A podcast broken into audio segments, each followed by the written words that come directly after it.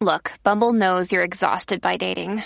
All the must not take yourself too seriously and 6 1 since that matters. And what do I even say other than hey?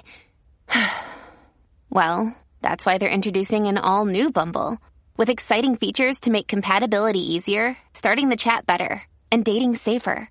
They've changed, so you don't have to. Download the new Bumble now.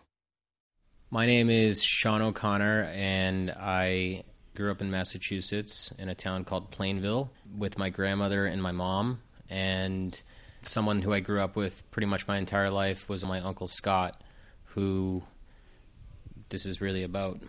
Uh, my name is Stacia Wydak, and I had six children, but Scotty passed away, so he's not with us. And I live in Plainville.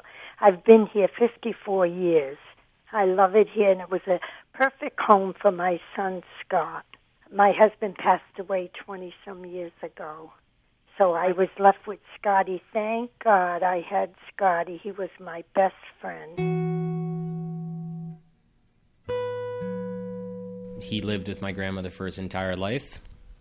And um, he was just, you know, one of the best people I've ever known in my life. He was the most selfless, loving, kind human being. Oh, he had a smile for everyone.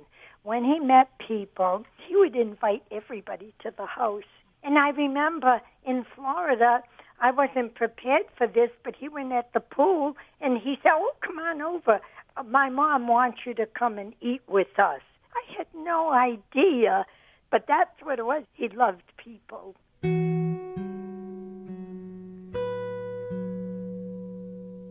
Some people with Down syndrome, I think that they're explained to like what their condition is and whatnot. But um, my family had an interesting outlook, and they tried to treat him as normal as he possibly could be. For a lot of his life, he stayed at home and he had a job downstairs, uh, which is essentially doing paperwork that really didn't have any meaning behind it except for him, he would document like the TV schedule and what shows were coming on. We're in a tri level house, so he's got his office downstairs. That's what he calls it.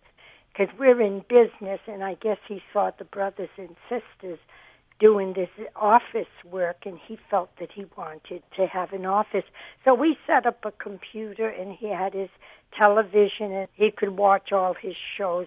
Bonanza was one of the favorites because he didn't like anything with violence in it. That he did not like. But he loved Vanna White with the Price is Right and oh the Christmas shows. Oh, he would cry if, if things got a, a little little sad.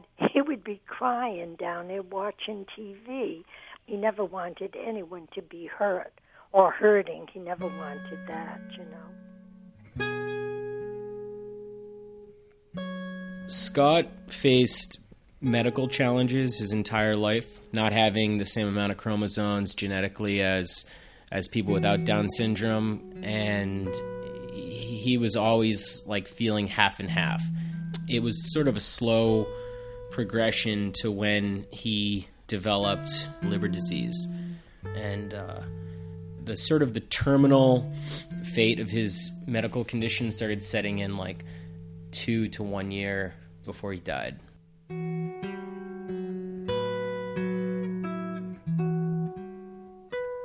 In the winter of 2012, uh, our entire family knew his condition was really declining, and then he ended up in the hospital. He was in and out of the hospital constantly, and none of us wanted to leave him at any moment by himself.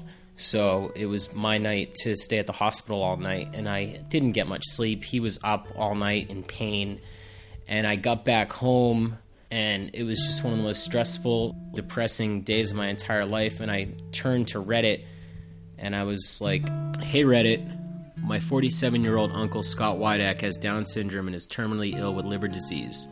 He is currently bedridden and living out his last days at home with my 85 year old grandmother." One of his favorite things to do is open mail. Dot dot dot. Anyone feel like sending him a letter or a card? There was no mail, and then on the second day there was about 10 letters that came in. And then, like the next two days, it all started pouring in, and there was crates of mail from the post office. And my aunts would walk it into the house, like crates of mail. Yeah, he said something about Reddit, and I said, Reddit? I don't know, because I'm not a computer person. I'm sorry, but I'm 85 years old. So lo and behold. Within a few days, we got, I think, a little over 2,000 pieces of mail from all over the world. I think it was up to like 40 countries or something like that. It was crazy. Oh, my goodness.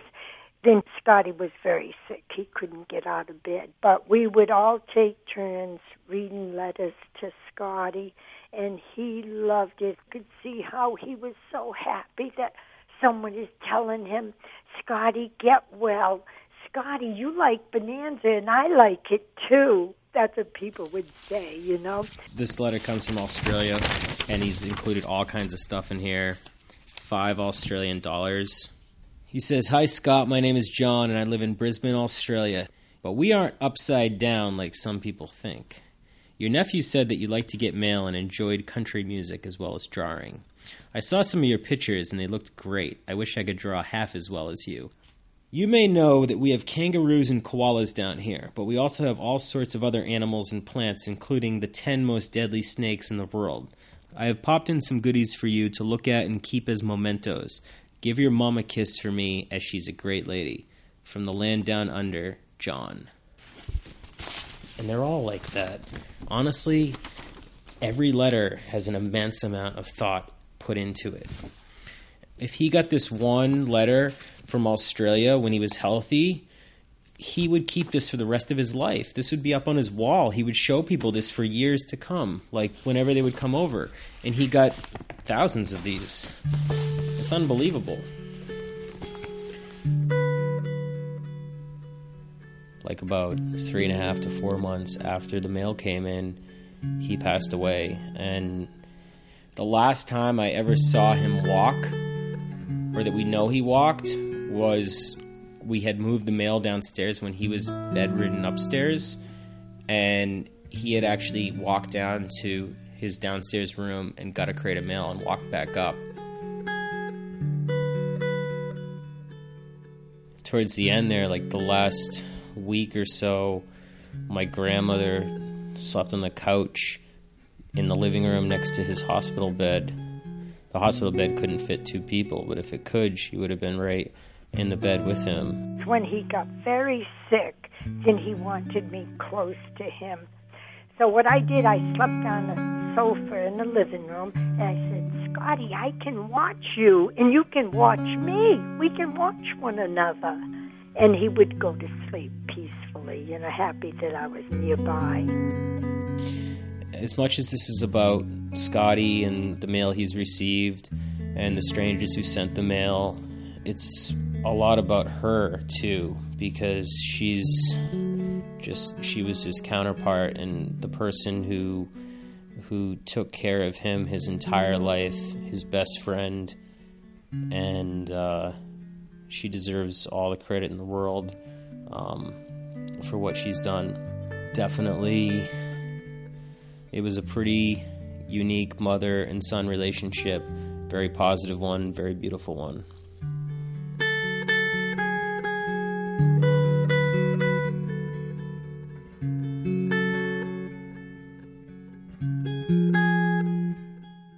Kind World is produced by WBUR Boston. You can find more stories of kindness and share your own at wbur.org/kindworld.